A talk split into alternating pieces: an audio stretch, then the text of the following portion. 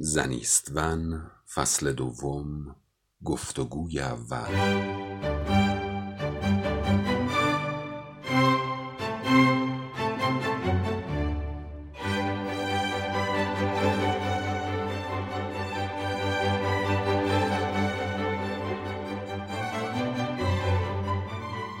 زبانشناسی تاریخ زبانشناسی. جایگاه زبانشناسی در جهان امروز. همه و همه در گفتگوی امیرعلی چشمه و جواد خادمی.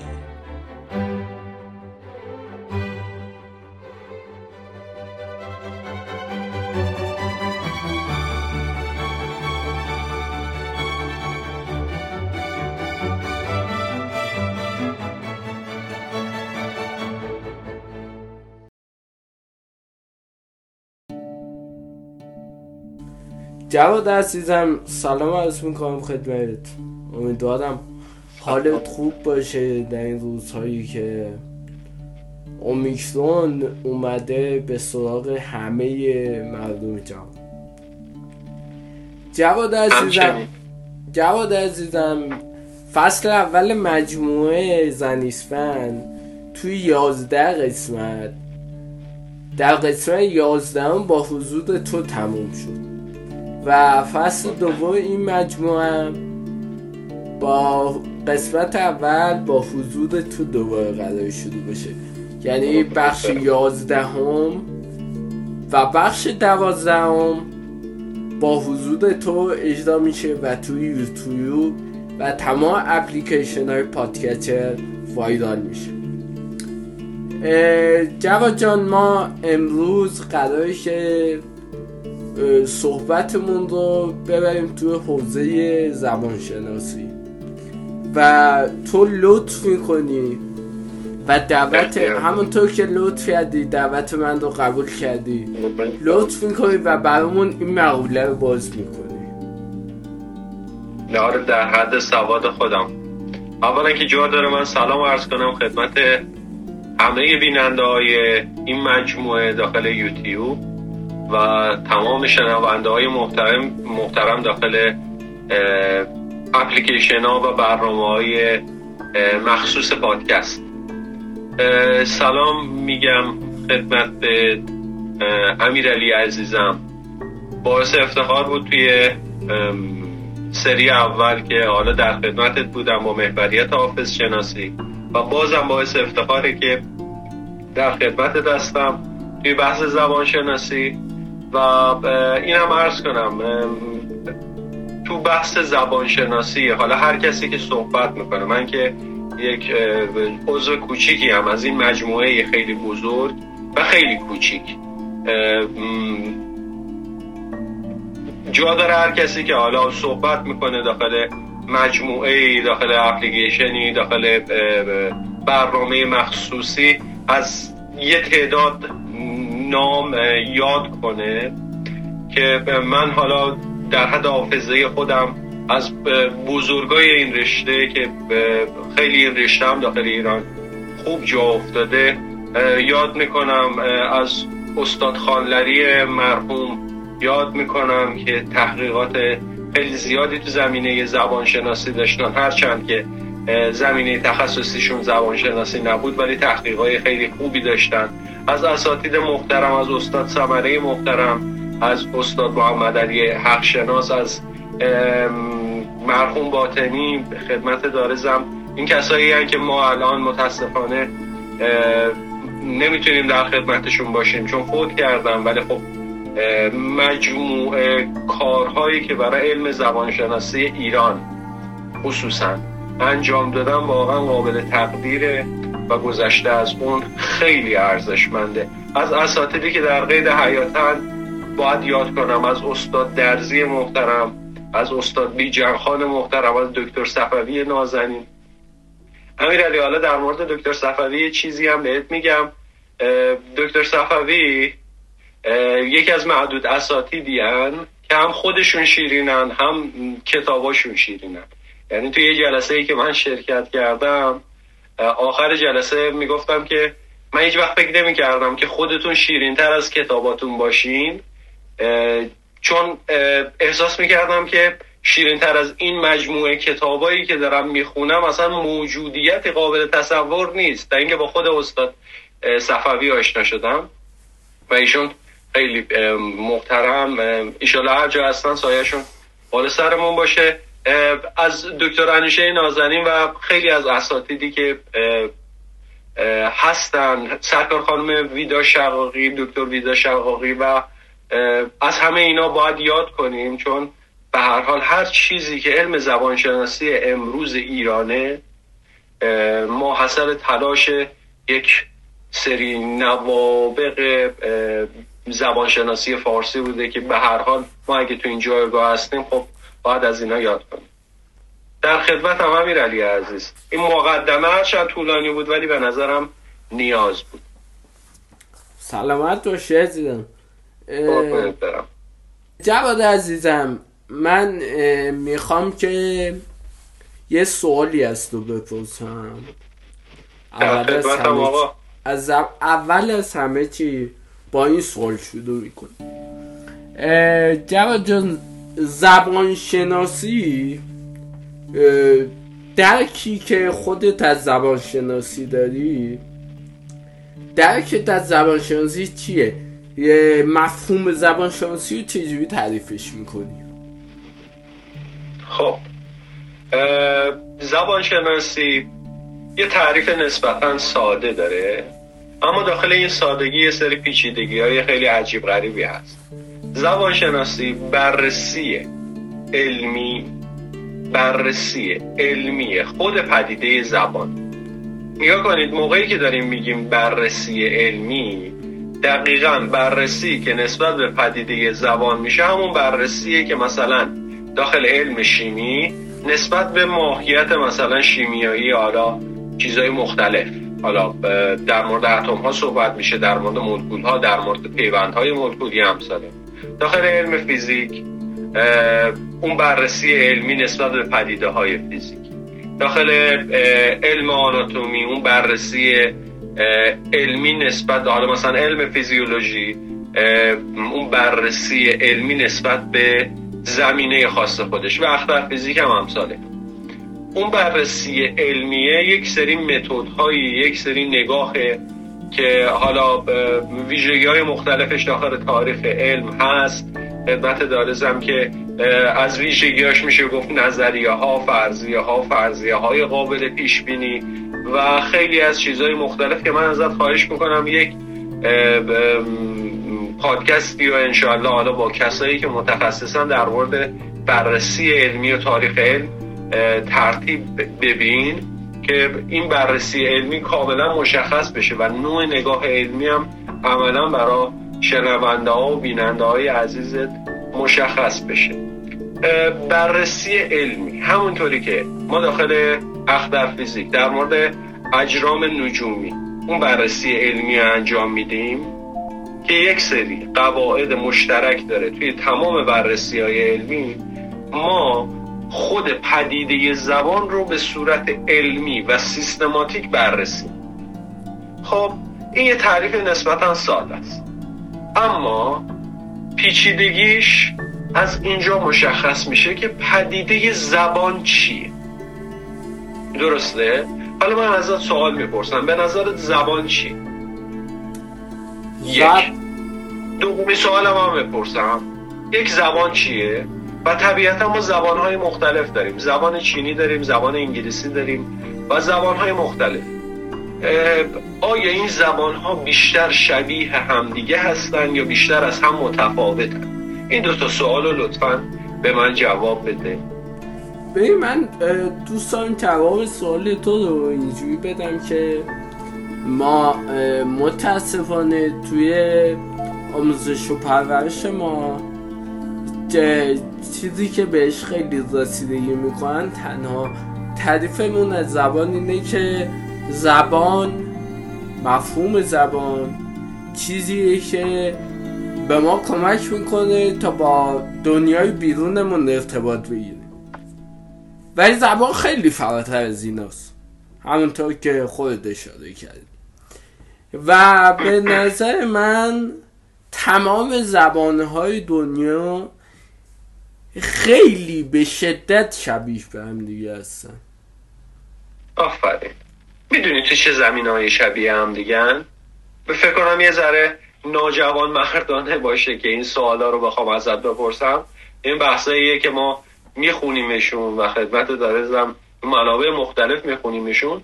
ولی فکر کنم اولین ویژگی که به نظرت برسه اون ویژگی درست باشه. به نظرت چه زمینه هایی به هم دیگه شبیه هست این سوالا رو می‌پرسم چون می‌خوایم در مورد زمان مفصلا صحبت کنیم. نه آره اوکی. ببین به نظر من به نظر شخصی خود من رو بخوای. زبان ها نظر فرم مثلا گفتاری خیلی شبیه به هم دیگه هستن. آفرین. کن هر جایی از دنیا که ما زبانشون رو گوش می‌کنیم یک سری حالا به هر حال اون گفتارشونه ولی گفتار فرم اولیه زبان بوده و به هر حال درست زبان با گفتار language با speech متفاوته و این تفاوت و مثلا فردیناند سوسور پایه‌گذار زبانشناسی مدرن مطرحش می‌کنه منتهای مراتب.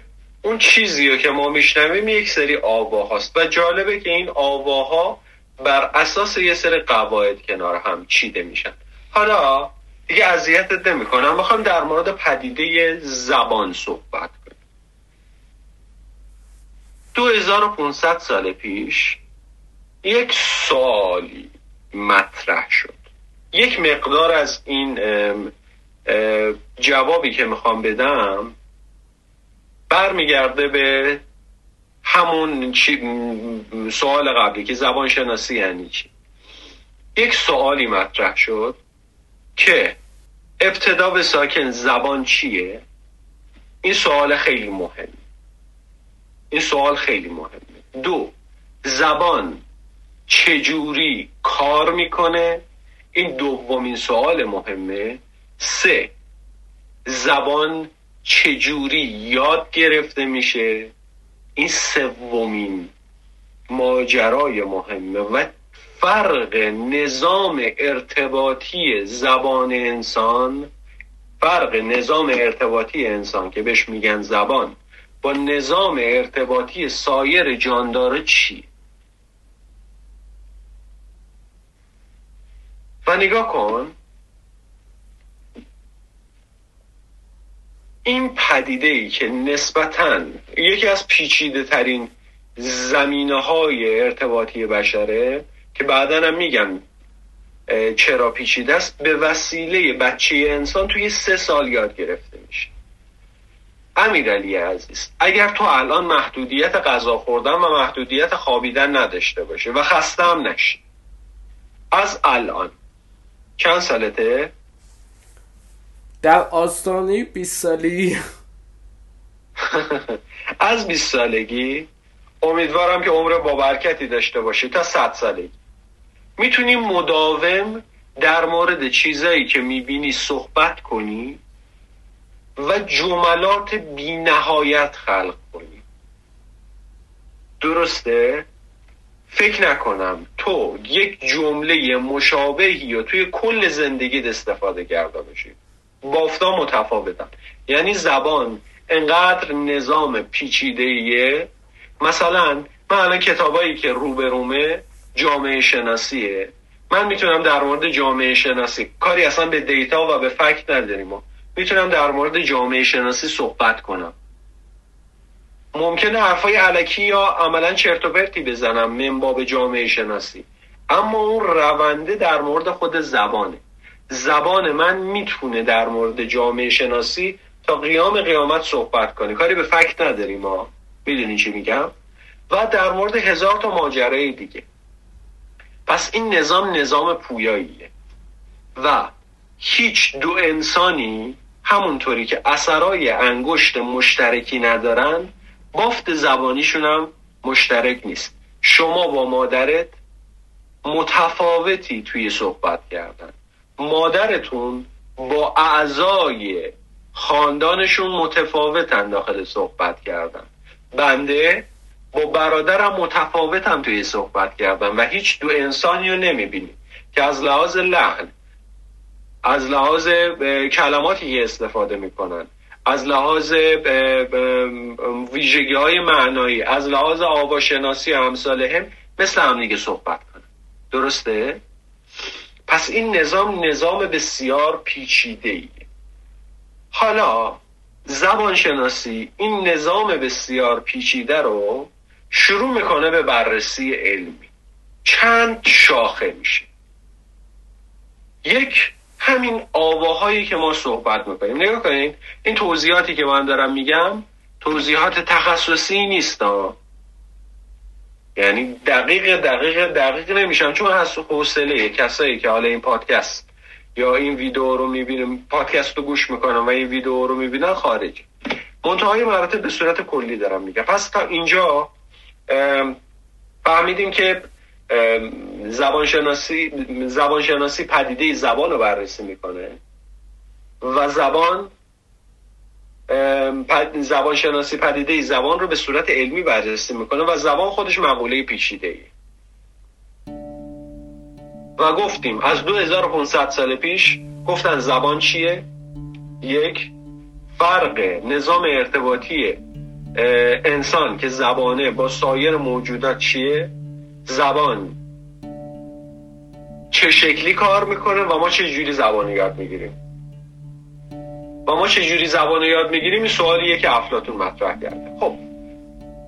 تا اینجا که سوالی نیست امیرعلی نه فقط قصد دارم که این سوالی که ما چجوری زبان رو یاد می‌گیریم دوستان ازت خواهش کنم که اینو خیلی توضیح بدید.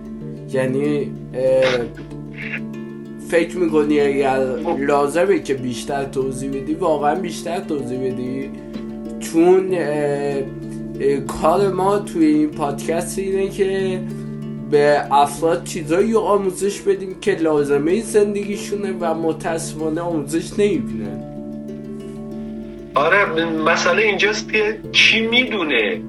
زبان چیه؟ و کی می‌دونه که زبان چجوری میشه یاد گرفت؟ ما الان یه سری متدایی رو برای زبان برای یادگیری زبان داریم ارائه میدیم. منتهای مراتب. هنوز اولین چیزی که ما باش ارتباط برقرار کردیم طبیعتا زبان بوده. حالا اولین نظام کارآمد زبان بوده. یعنی از شکلگیری زبان تا الان حداقل هفتاد هزار سال گذشته. درسته؟ بله. از هفتاد هزار سال پیش تا الان ما داریم با زبان صحبت می‌کنیم با زبان ارتباط برقرار می‌کنیم. امیرعلی عزیز امروز نمی‌دونیم زبان چیه. نمی‌دونیم چه جوری یاد گرفته میشه. می‌دونی چی میگم؟ حالا می‌خوام یه ذره بازش کنم. به اینجای صحبت رسیدیم. حالا زبانشناسی چه جوری این پدیده علمی رو بررسی می‌کنه؟ این پدیده ارتباطی رو بررسی می‌کنه. خود زبان. اگر دقت کرده باشید تمام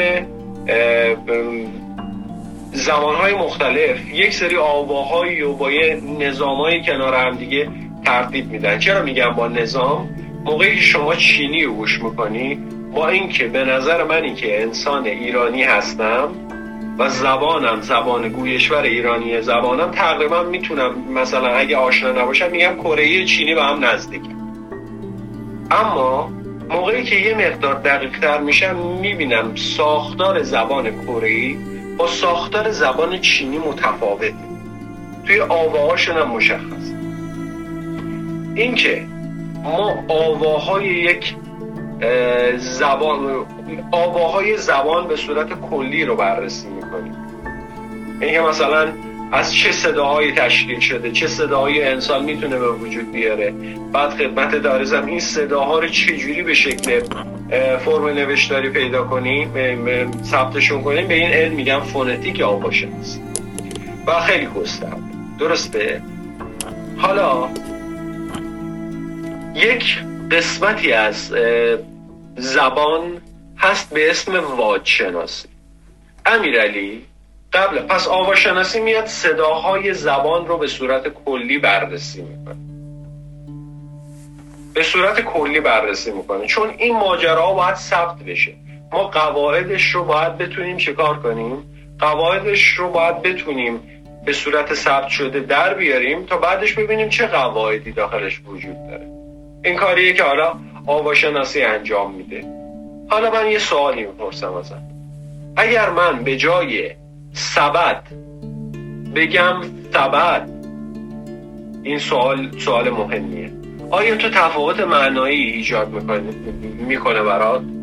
اگه من بگم مثلا برو از داخل کمد سبد رو بیار. به جای این و مثلا یک روز دیگه بهت بگم که برو از داخل کمد سبد رو بیار.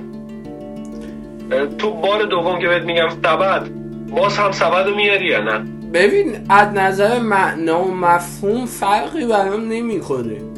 ولی از نظر نوشتاری مثلا توی ذهنم دفعه اول با سه سه دندونه می نویسمش توی ذهنم و دفعه دوم با سه مثلا سه نقطه می نویسمش ولی معنای خاصی تفاوت معنایی خاصی ایجاد نمی‌کنه. مفهوم خاصی مفهوم خاصی ایجاد نمی‌کنه. یعنی با اینکه دو تا صدای سه و ث از همدیگه از لحاظ آواشناسی متفاوتن داخل زبان فارسی تفاوت معنایی ایجاد نمی‌کنن نگاه کن یه سری کیورد داریم یه سری لغات کلیدی داریم. تفاوت معنایی رو لطفا توی ذهنت بذار.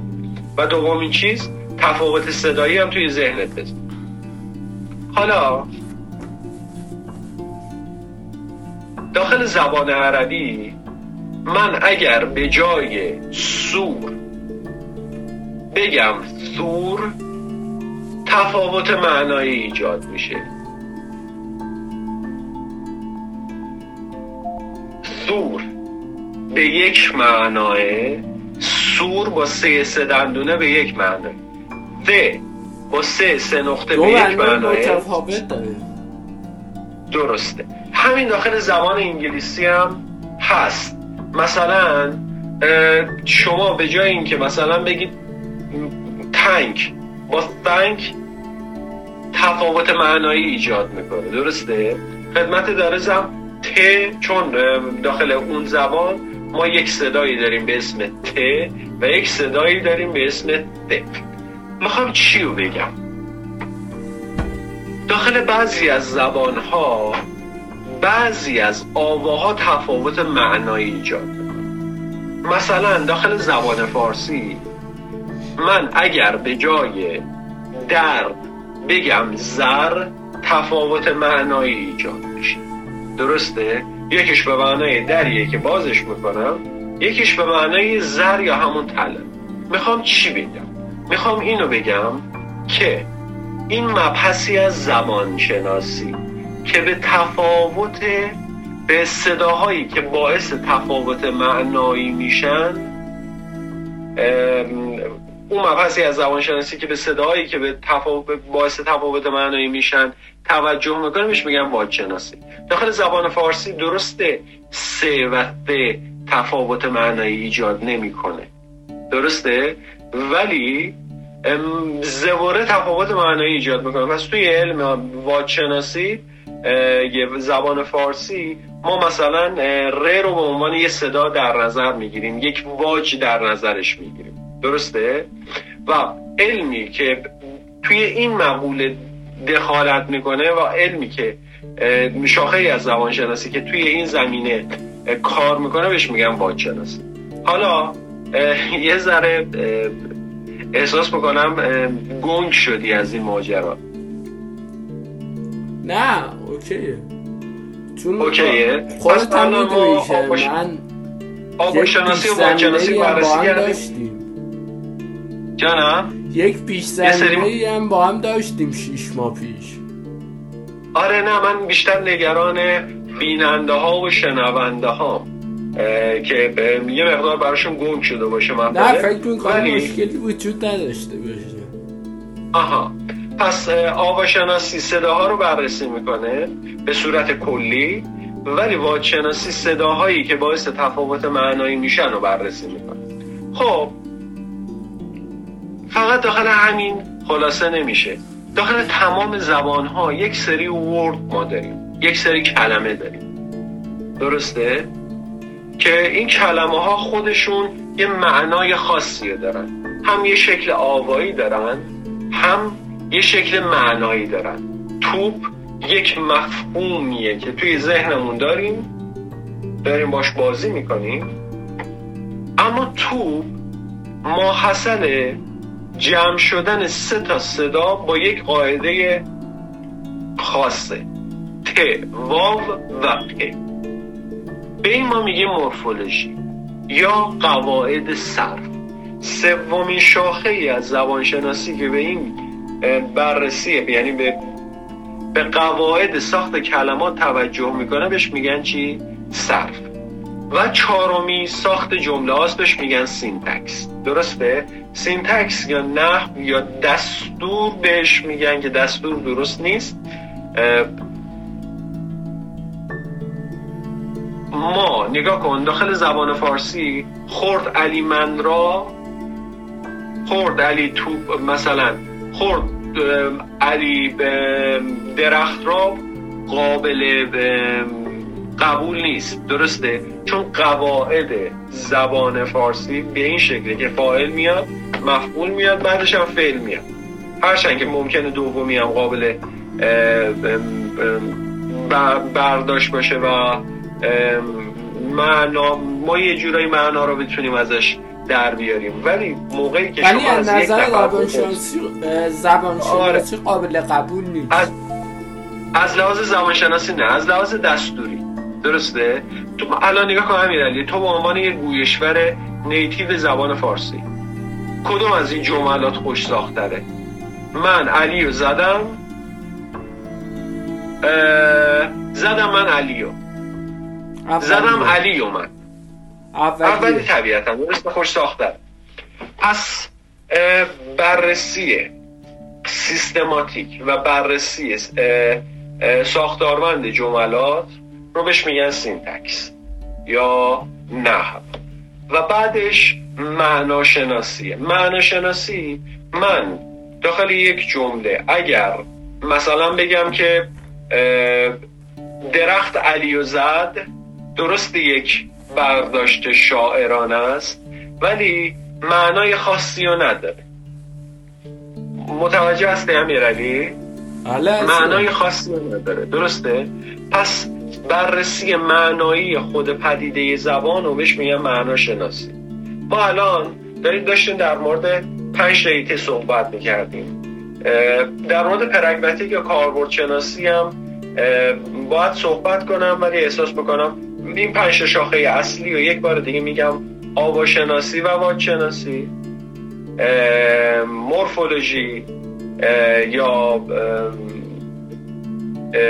صرف syntax یا نحو و semantic یا معناشناسی درسته؟ semantic به معنای جملات توجه می‌کنه. اینکه چه چیزهایی داخل زبان معنا دارن.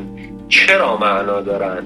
سینتکس به نحو و ساختار جملات توجه می‌کنه. اینکه چه ساختهایی داخل زبان قابل قبولن و چرا قابل قبولن و ما چطور می‌تونیم جمله بسازیم و چرا جملات متفاوتی می‌تونیم بسازیم. درسته؟ چه قاعده ای یاد می‌گیریم؟ درسته؟ در مورد مورفولوژی هم صحبت کردیم و در مورد واجشناسی و فونتیک هم صحبت کردیم. حالا بررسی علمی تمام این پدیده ها بهش میگن زبان شناسی. درسته؟ بررسی دقیق و علمی. بررسی دقیق و علمی. بررسی سیستماتیک. بررسی ساختارمند. همونطوری که من پدیده های مربوط به اختر فیزیک رو بررسی می‌کنم میام خود زبان رو هم بررسی می‌کنم به صورت علمی. دید علمی و بررسی علمی خودش یه اپروچه یه روش. که من با استفاده از اون می‌تونم پدیده های مختلفی رو بررسی کنم. حالا پدیده ما زبانه اون بررسی علمیش میشه پدیده زبان شناسی جواد این گفتگومون رو می‌خوام به یه سمتی سود بدم که هم جذاب باشه هم بینندگان به ادامه برنامه بشینن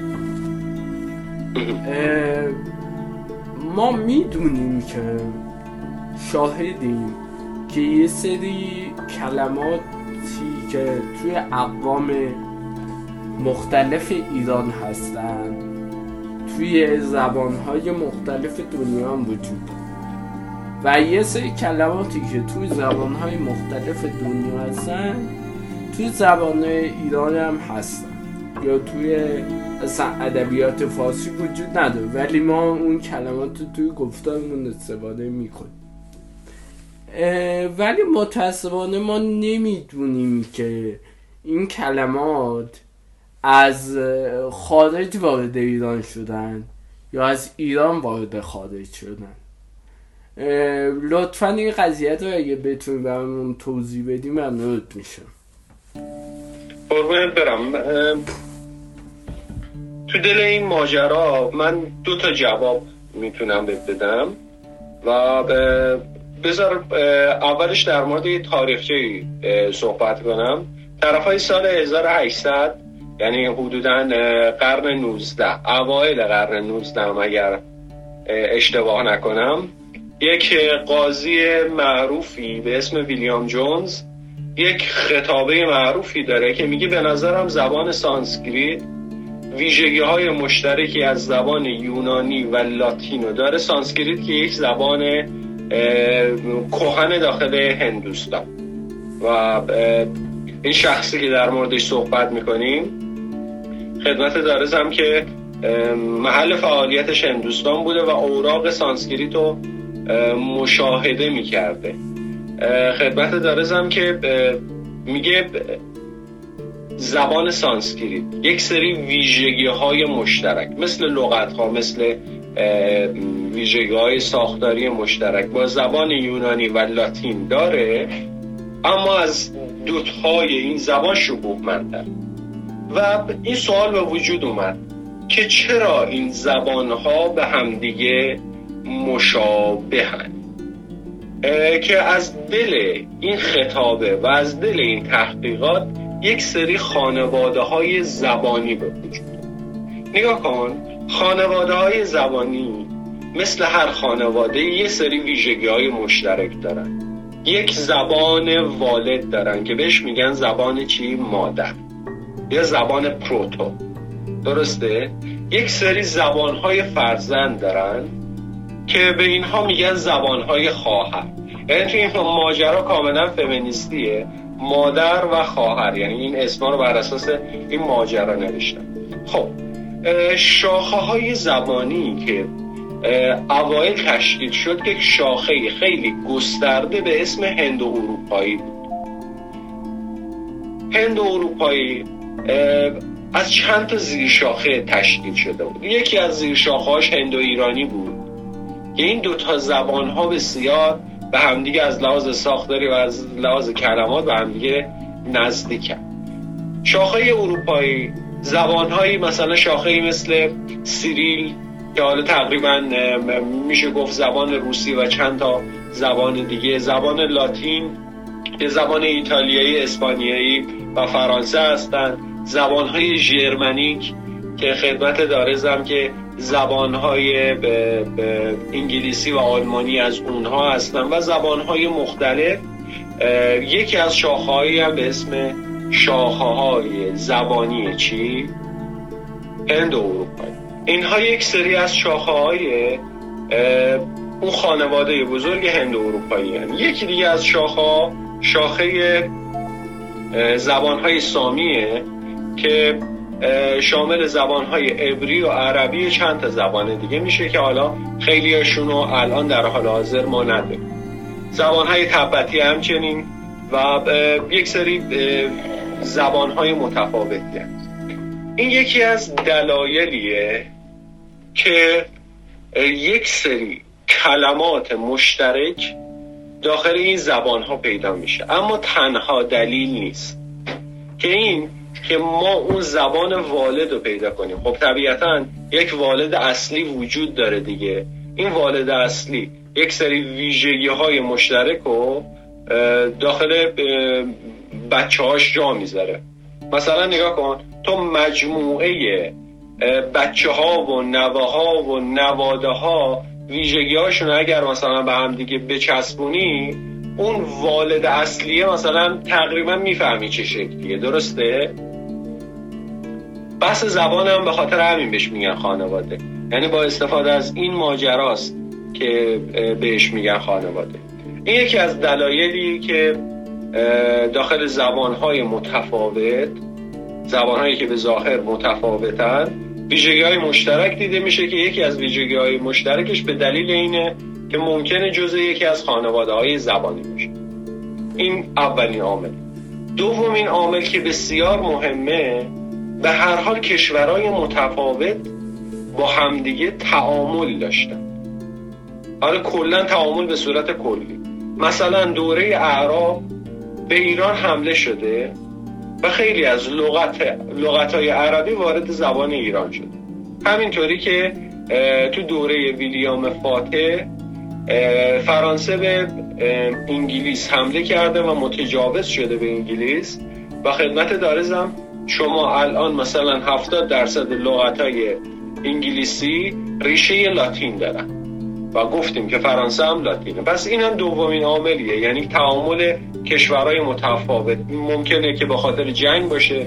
ممکنه که تعاملای تجاری با هم دیگه داشته باشن. که حالا اون تعاملی که به خاطر جنگه و موقعی که یک کشور که متاجم میشه به یک کشور دیگه. همینطوری که فرهنگش رو غالب می‌کنه عموما لغتش رو غالب می‌کنه. مثلا ما خان رو از زبان مغولی داریم داخل زبان فارسی. درسته؟ ما یه پسمندی داریم به اسم چی؟ که بهش می‌گفتیم با استفاده از اون درشک چی میساختیم. پست چی می‌سازیم؟ درسته؟ و اینا. این چی؟ ترکیه و ترکیه عثمانی. و مثلا ما الان دوقلو رو که میایم میگیم اصل این لغت اصل این لغت مال ترکیه عثمانی. که ما فکر کردیم که این دو قلو یعنی دو تا قلو دو تا حالا قلو و بچه در نظر گرفتیم و اومدیم سه قلو و چهار قلو و پنج قلو و هموسا درسته؟ پس عوامل. یکی خانواده های زبانی مشترک. دو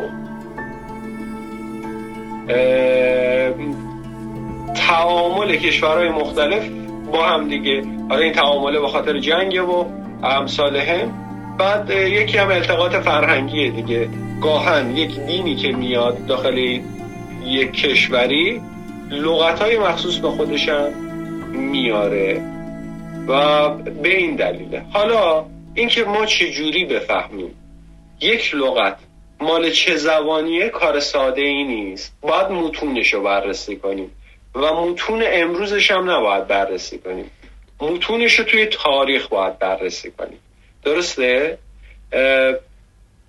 که این خودش یه مقوله جداییه. مثلا باید ببینیم که اولین کلمه اولین بار این کلمه با این معنای مشابه توی چه زبانی استفاده شده و چقدر شبیه زبانهای متفاوت.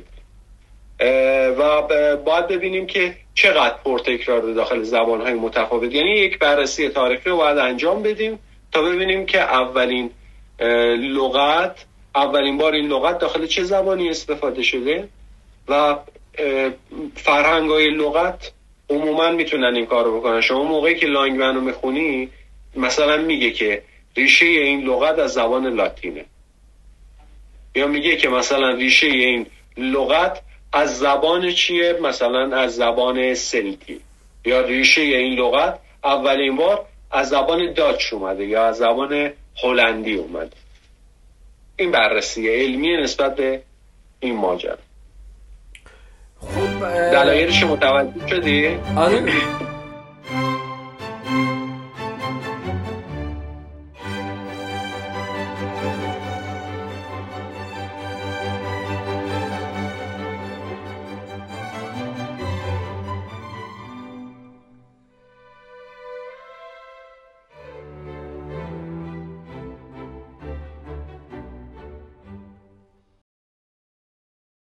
من می‌خوام که بحث و همین بحث جالبمون رو ادامه بدم.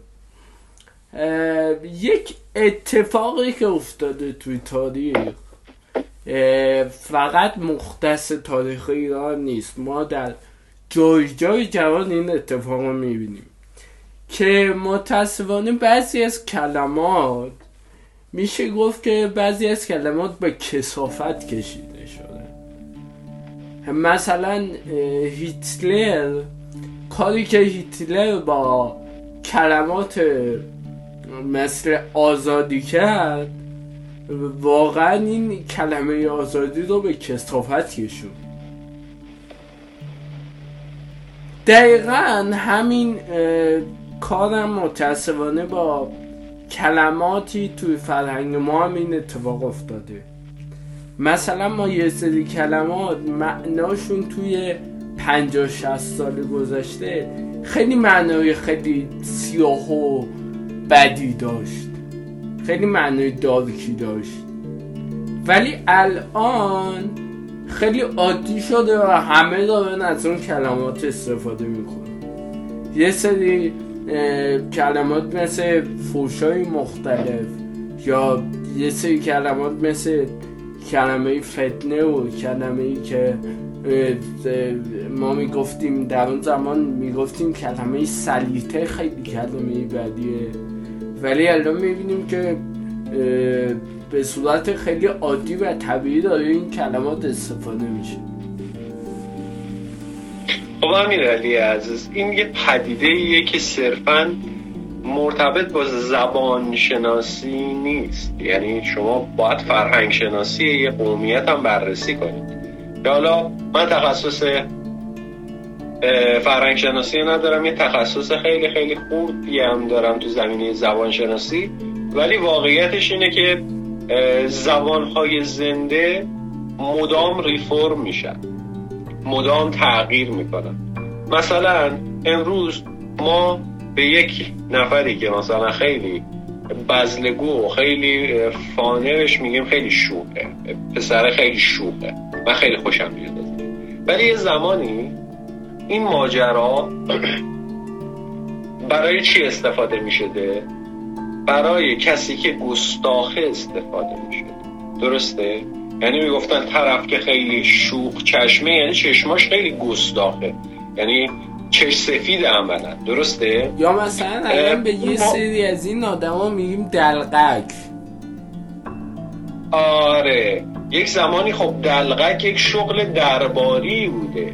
ولی در حال حاضر معنای الان خوبی نداره. دلقه کسی بوده که بزلگو بوده میخندونه اطرافیانو. و مثلا ما الان معنای قدیمی دلغک شده کمدین. و کمدین معنای منفی نداره. درسته؟ شما الان ممکن ممکنه به یکی از دوستان بگی کمدین و بهش بر بخوره؟ مسلما نه ولی حتما اگر بهش بگی دلغک بهش بر بخوره. می‌دونی چرا؟ چون واژه ها تغییر می‌کنن نه تنها واژه ها تغییر می‌کنن سیستمای زبانی هم تغییر می‌کنن. کلا زبان تغییر می‌کنه. ذات زبانه که تغییر می‌کنه. امروزه ما از فراینده واژه سازی استفاده می‌کنیم که قبلا استفاده نمی‌کردیم. یعنی از قرن سیزده به بعد یعنی از دوره حافظ تقریبا سعدی حافظ به بعد ما فرایند قالب فعل سازیمون فعل مرکب سازی شده. درسته؟ زبان توی این شاهراه و زبان توی این مسیر رفته. می‌دونی چی میگم؟ و به خاطر همین زبان تغییر می‌کنه. لغت ها به مرور زمان رنگ عوض می‌کنن. یعنی آره ممکنه که فتنه امروز به دید آهاد مردم معنای بدی نداشته باشه. درسته؟ معنای بدی نداشته باشه و خیلی از کلمه هایی که یک زمان معنای خوبی داشتن به این وسیله مثلا به این دلیل که خیلی ازش سوء استفاده کردن معنای بدی گرفته باشن. این تنها عاملش عاملیت زبان نیست تغییر زبان نیست. خیلی موقع ما دلایل این ماجراها رو داخل تاریخ باید بررسی کنیم. اولین زمینش. دو داخل روانشناسی اجتماعی باید بررسیش کنیم. دومیش و سه فرهنگ باید کالچر باید بررسی کنیم. درسته؟ فرهنگ چل ساله اخیر یه فرهنگیه که ویژگی های متفاوت دینی داخلش زیاد بوده. و خیلی از این سوالا رو من احساس می‌کنم توی بحث توی بحث حافظ شناسی گفتم. توی اون دوره توی این دوره ها خب طبیعتا اگر زمامداران دینی سوء استفاده کنن از قدرتشون پس طبیعتا کلمات دینی رنگ اصیل خودشونو میبازن. همونطوری که دوره آلمان نازی آزادی عملا رنگ باخت کلمش. یک ورد آزادی کلمه آزادی رنگ باخت. می‌دونی؟ و تنها به صورت زبانشناسی نمیشه بررسیش کرد. تونستم جواب بدم بهت؟ آره جوابم گرفتم. دقیقا می‌خواستم بگم که ما یه کلمه ای داریم کلمه شایع پراکنی. و تو این چل سال اخیر ما دیدیم که هر وقت یه شایعی شده در آخر اون شایعه به واقعیت پیوسته. و دیگه یعنی یه خبری میاد بیرون تا هر کسی برمیگرده میگه فلان خبر شاید شاید به جد بگم 80 درصد مردم الان دیگه میگیم شاید 80 درصد مردم میگه نه واقعیته. خب من صحبتم سر اینه که این ماجرا مربوط به زبانشناسی یا مربوط به بافت فرهنگی و مربوط به سیاست این چل سال اخیر. من به نظرم سیاست و فرهنگ تاثیر بیشتری داشتن. می‌دونی چی میگم؟ و به هر حال پدیده زبانی و زبانشناسی پدیده ای نیست که به صورت مستقل بررسی بشه. یعنی ما اصلا شاخه هایی داریم به اسم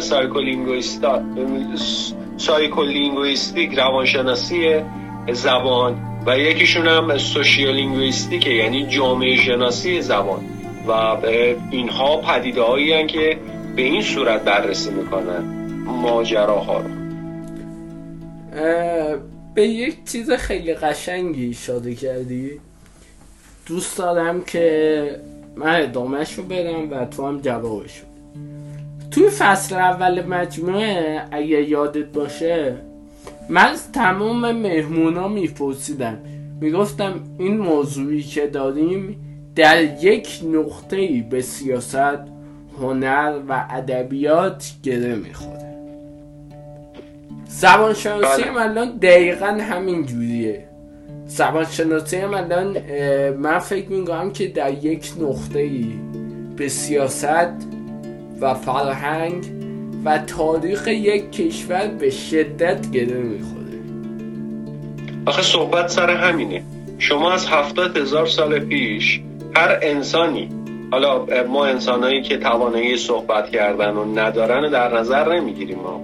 که اصلا درصد خیلی کمی بوده. ولی کسایی که حالا بافت مملکت بافت تاریخ انسان شکل دادن کسایی بودن که صحبت کردن. اینا اگر می‌خواستن کتابی بنویسن با استفاده از لغات نوشتنش.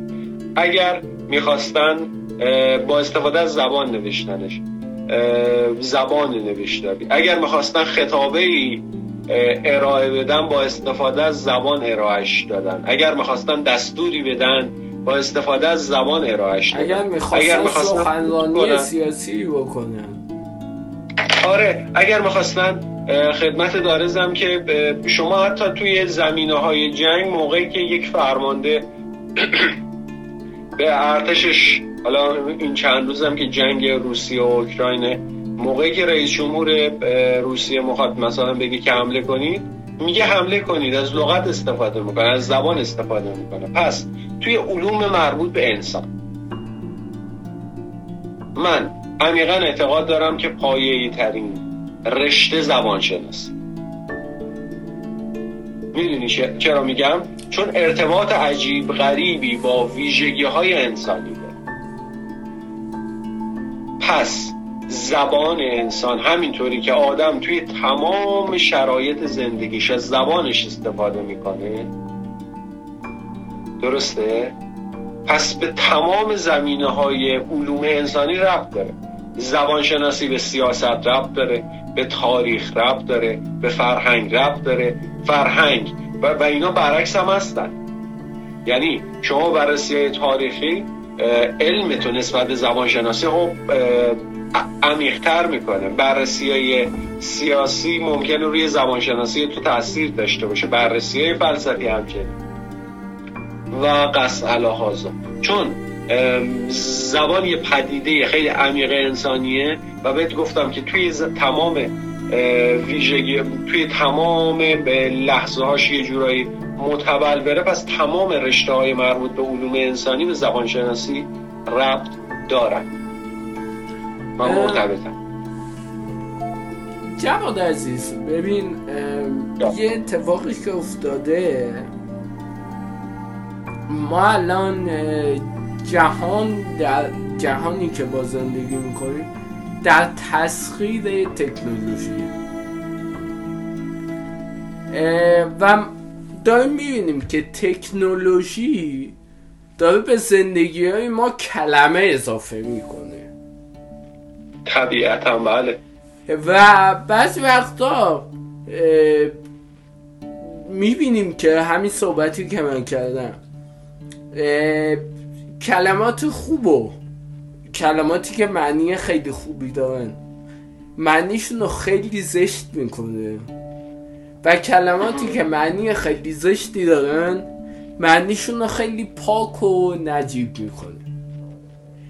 به نظر تو این اتفاق تا کی ادامه پیدا می‌کنه؟ تا وقتی که زبان وجود داره امیر علی عزیز نگاه کن ما یک زمانی انسان متوجه شد که خودروها وسیله های سودمندتری نسبت به کالسکه درسته خودروها آفریده شدن.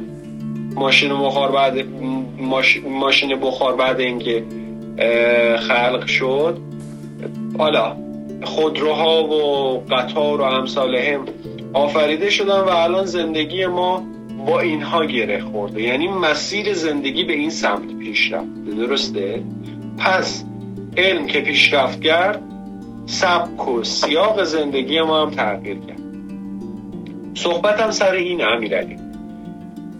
موقعی که یه تکنولوژی میاد زبان هم متفاوت میشه. انسان ها تغییر کردن زبانشون هم تغییر کرده. و اگر این زبان تغییر نمی‌کرد عملا دیگه به درد انسان نمی‌خورد. از هفتاد هزار سال پیش تا به امروز مهمترین وسیله ارتباطی انسان ها با همدیگه چی بوده؟ زبان بوده. چون این ویژگی پویا رو داره که تغییر کنه. من, من نظرم اینه که اونقدر نگران واجه هایی نباشیم که مثلا حالا معناشون بد شده. یه سری واجه های جدیدی رو ما الان پیدا کردیم که می‌تونیم صحبت کنیم در موردش. یه زمانی مثلا می‌گفتیم تو محبوبمی. الان مثلا میگیم که تو عزیز دلمی. می‌دونی چی میگم؟ یک زمانی گفتن عزیز دلم معنای سبک بودن رو داشت ولی امروز نداره چون زبان پیشرفته. زبان مثل یک رودیه که داره سرازیر میشه. همینطوری که زندگی ما سرازیر شده. من میگم با ویژگی های جدید زبان هم باید کنار بیایم. خیلی ها موقعی که یه لغتی میاد داخل زبان فارسی مثلا ما یک زمانی به جای دانشگاه می‌گفتیم مکتب یا مثلا به جای دانشگاه می‌گفتیم اونیورسو. درسته؟ چون از یونیورس میاد. موقعی که فرم دانشگاه براش تعیین شده خیلی ها شروع کردن مسخره کردن و امروز ما به غیر از دانشگاه نمیگیم. محل دانش و لغت بسیار خوبی هم هست. می‌دونی چی میگم؟ چون زبان ادامه دار شده. زبان به این سمت رفته. یه سری لغت های قدیمی محجور میشن. ممکنه معناشون معنای منفی بشه اما یه سری لغات تازه پیدا میشن. که می‌تونیم ازشون استفاده کنیم. من دقیقا نظرم با تو یکیه که باید با این قضیه کنار خب جواد عزیزم من دیگه بیشتر از این مزاحمت نمیشم. و انقدر عشق بهت دادم که واقعا واقعا نمی‌تونم این گفتگومون رو قطعش کنم و برم به ادامه زندگی برسم دوستم سالیان سال بشینم واقعا دل به دل را داره. من خیلی دوست دارم. عزیز دلم. خب امر دیگه اگر با من نداری من قطع عرض نیست. امیدوارم که حالا این سلسله بحثا بتونه کمک کنه.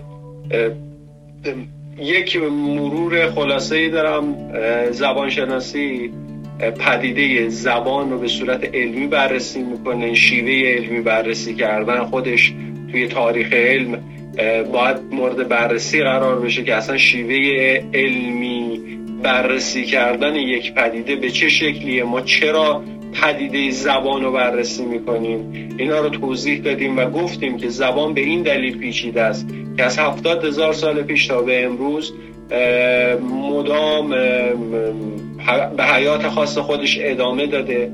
و این سوالی هم که آخر کار می‌خوام بپرسم که سوال افلاتونه این سوال سوال خیلی مهمیه. نگاه کنید انسان ها این نظام بسیار پیچیده ارتباطی رو توی چهار سال یاد می‌گیرن. چهار الا پنج سال یاد می‌گیرن و حالا تکاملش تا دوازده سالگی هم ممکنه ولی اون اس... اساس و پرینسیپلش رو توی چهار سال اول زندگیشون یاد می‌گیرن. و این خیلی پیچیده است. این یه سوال خیلی بزرگه. شما از الان تا آخرین روز زندگیتون اگر محدودیت غذا محدودیت خواب محدودیت محدودیت های مختلف نباشه شما می‌تونید صحبت کنید. همینطوری که من الان می‌تونم صحبت کنم تا آخرین لحظه زندگی مثلا اگر این محدودیت ها رو نداشته باشم می‌تونم صحبت کنم. پس زبان من بسنده است. این زبان یه نظام عجیب و غریب ارتباطیه. بچه ها توی چهار سالگی کامل یادش می‌گیرن. و فرقی نمی‌کنه کجایی باشن. چه چینی باشه چه ژاپنی باشه چه آمریکایی باشه چه عرب باشه چه آفریقایی باشه و همه اینها این زبان رو یاد می‌گیرن. این زبان ها یک سری اصول مشترک دارن. درسته؟ و زبان شناسی این اصول مشترک و خود پدیده زبان و اینکه چگونه یاد گرفته میشه رو بررسی می‌کنه. و بعدش هم در مورد لغت ها توضیح دادیم و در مورد روند تغییر زبان و خیلی از ماجراها به نظر من نگران کننده نیستن که یک سری از واژه ها مثلا میان داخل زبان فارسی اما مدام به دنبال جایگزینشون باشیم اونقدر هم نگران کننده نیست. امیدوارم که سالم باشه امیرعلی عزیزم. ممنونم عزیزم. خیلی ممنونم ازت. خیلی ممنونم ایامت بکام که این وقت تو وقت گدام بهات در اختیار من گذاشتی قربونت برم الهی قربونت برم.